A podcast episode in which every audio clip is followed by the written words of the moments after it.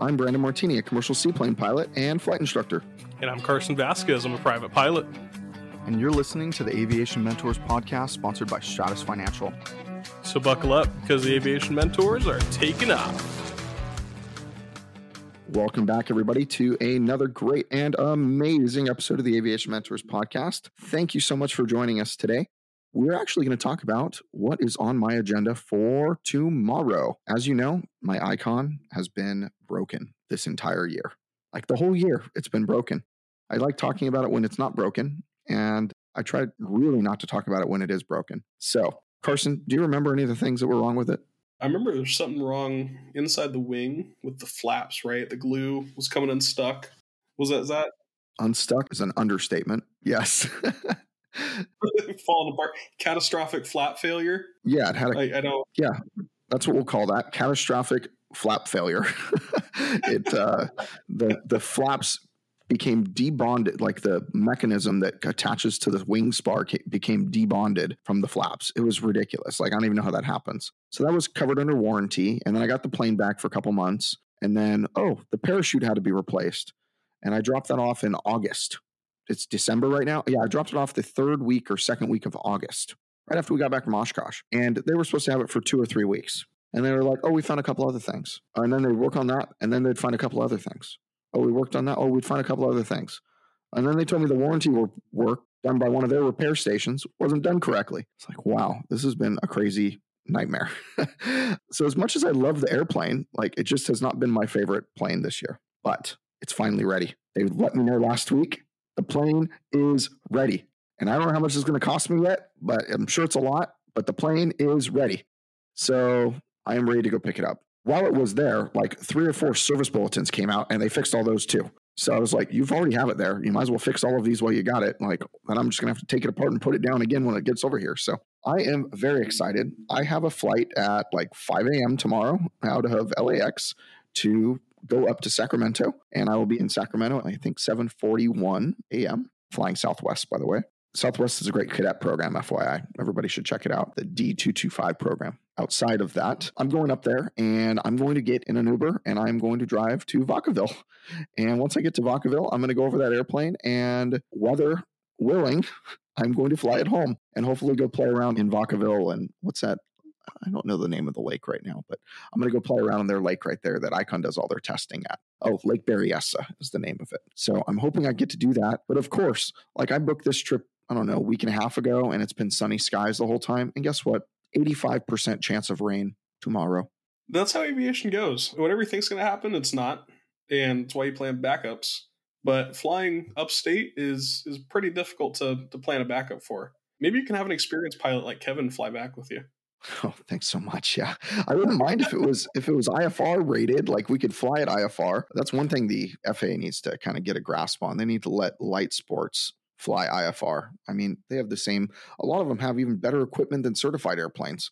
They should be able to fly IFR. And I get it. They're lighter. They're probably a little easier to break in a cloud. They're not as durable, but hey, we should be able to fly IFR with a with a light sport. But unfortunately, as of today, we cannot. And even if we could, the Icon does not have the gauges and capability to even do so, even train to do IFR flight in. So that's definitely not even a possibility, but hopefully one day it will be. So with all that being said, my game plan is to fly that home tomorrow. But if it's rainy, I'm still fly. But if it is low clouds and low visibility and it's IFR or marginal VFR or something like that, then I have a game plan. And my game plan is terrible, actually. I'm not very happy with it.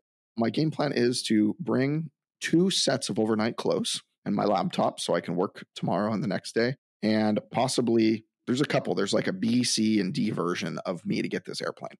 So I now have a hangar in Long Beach because I live near Long Beach Airport. I now am badged. I made sure I got badged before just so I can not have my hangar mate meet me there. By the way, thank you, RJ, for making that so easy. I got all that done if you listen to this podcast. Also, besides that, so I'm going to go up there. I'm going to try to bring home the plane.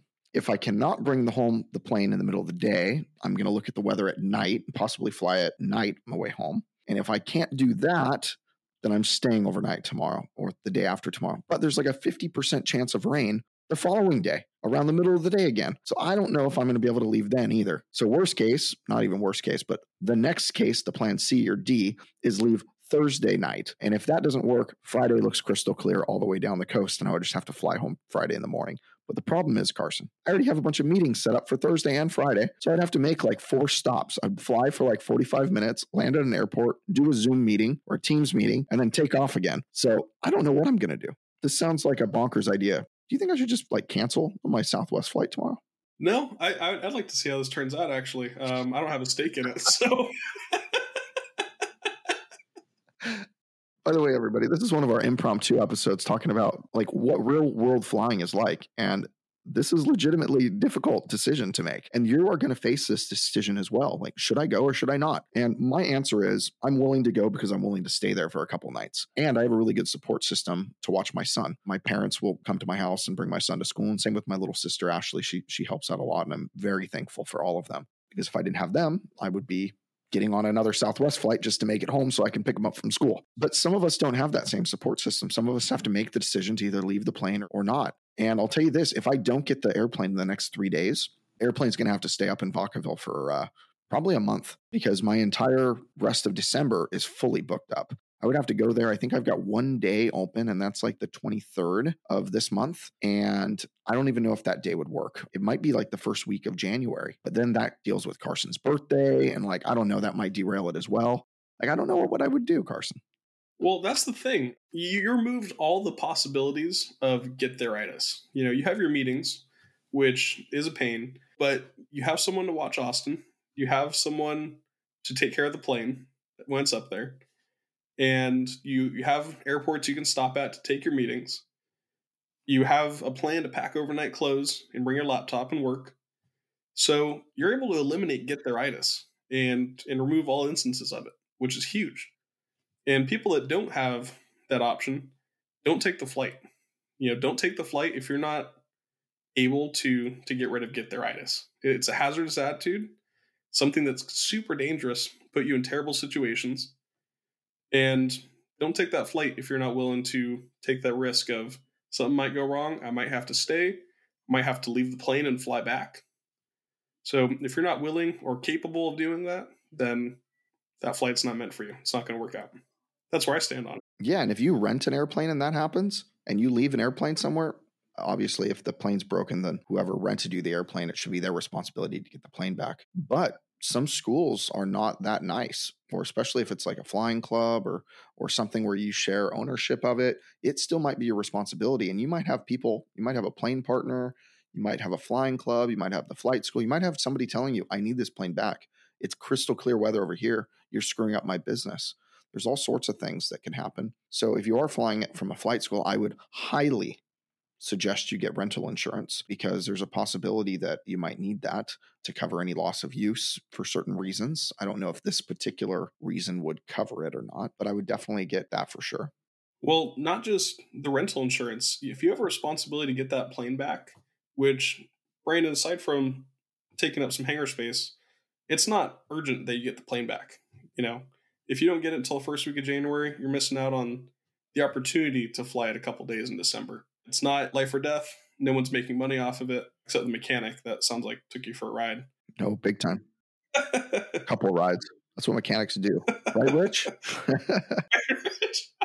Just kidding. Rich Rich actually does really, really good at Kavu and he tries to save people money whenever he can. If it's not an airworthiness issue, then he might kind of defer it. But if it is an airworthiness issue, it's obviously taken care of. And I actually told Icon that I wanted to fix all the little problems that it had, like cosmetic stuff even. So it's a little bit my fault because I was like, no, I want this fixed. I wanted these these service bulletins fixed before it even got to a point that it needed to get fixed. And I didn't want to have to put the plane down for maintenance again in two months. So now granted, I think it needs I need to check the the logbooks, but I think it needs an annual again in like February. So I'm gonna get like two months out of it and it's gonna be done. So it's either February or March. I'm gonna double check, but I think it's March, but I'm gonna look before I fly it past February. Actually, you know what? Now that I'm questioning it, I'm going to look at it as soon as I get to Vacaville and I'm going to put it in my calendar. Because if I don't calendar it, Carson, what happens? You're not going to do it. I'm not going to do it. You're going to forget about it. Something's going to happen. Exactly. But yeah, you, you don't have a stake in getting it back urgently. But if you're a pilot and you do have a responsibility to get that plane back. I rented a plane from a flight school and I got stuck in Bakersfield. It was it was IFR down here in SoCal. I couldn't make it past past the mountains.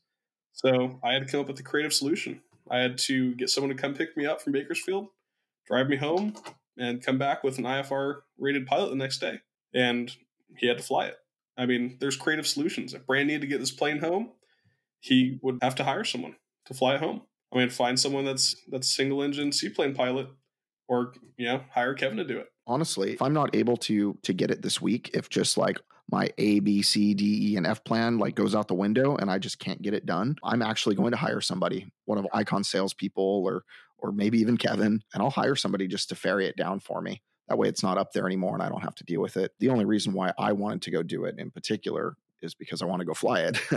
I want to go enjoy the airplane. You've been missing it for a couple months. yeah, I miss I miss flying it this year, right? So I wanted to be able to the one to do it. But honestly, I don't really have the time to go do it. I just I forced myself to make time to go get this airplane. I mean, I'm moving to Florida this year, all sorts of things. So there's a lot of things happening. So by the way, if anybody's in Tampa area, let me know. I'm still going to keep an airplane out here. I don't know when I'll move the airplane to Florida. Hopefully, I close my house like tomorrow. Like that's been on the day of the Icon flight, should be the day I close escrow. Let's cross my fingers. uh, so it should be a really great day. I pick up an airplane and a house in one day. So we'll see what happens. Wait, so if you're moving, does that mean I'm able to move too? Because I'd like to get out of California. There's a lot of us who like to get out of California, and, and I happen to be one of them. Yeah, somewhere in Tennessee, that'd be nice. Ooh, Tennessee is nice. I like Tennessee. Yeah, Tennessee is the only 10 I see. Mm-hmm. And they have no state taxes, which is also fantastic. I'm pretty sure of that. I know Arizona doesn't. No, I don't. I'm not positive of that either. You know what? Scratch everything I just said. All I know, Florida doesn't have state taxes, and I'm a real big fan of that. So I don't know about any other any other states, but I know there's other ones that don't either, and I'm going to stick with my Florida one. So I like that one. it's perfect for you. But you want to bring the icon over there? Is that what you want to do? I do want to bring it over there. You want to fly California? Have fun with that. That's going to be. No, I do not want to do that again. I flew it from Florida, from Tampa area to California. I know you did. Against the wind. Actually, it wouldn't be so bad going with the wind going that direction.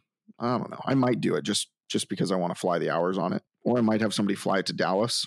That way, I can do it in one day instead of like three, and then I'll fly it from like Dallas area to to Tampa. I think that would be a blast. So we'll see what mm-hmm. happens. I mean, that's kind of on my radar to move that eventually, but it's not a high priority for me.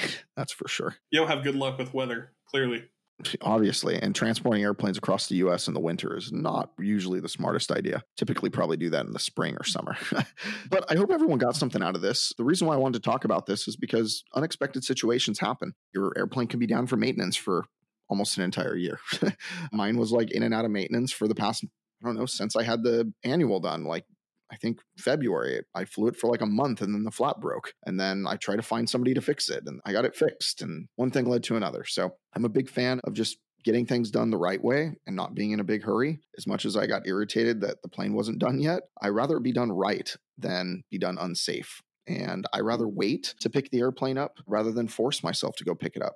And like Carson said, there's other options. Like I have my A through F option or whatever it is. And there is a, a an option past that, and that is hire somebody to fly it for me. That was not my first option for a bunch of reasons, but it is an option, and I might do that if this this fails. Then I'll have somebody do that, and I'll I'll go meet him at the airport, or I'll ask my hangar mate to go meet him at the airport, and and we'll get the airplane in there, right?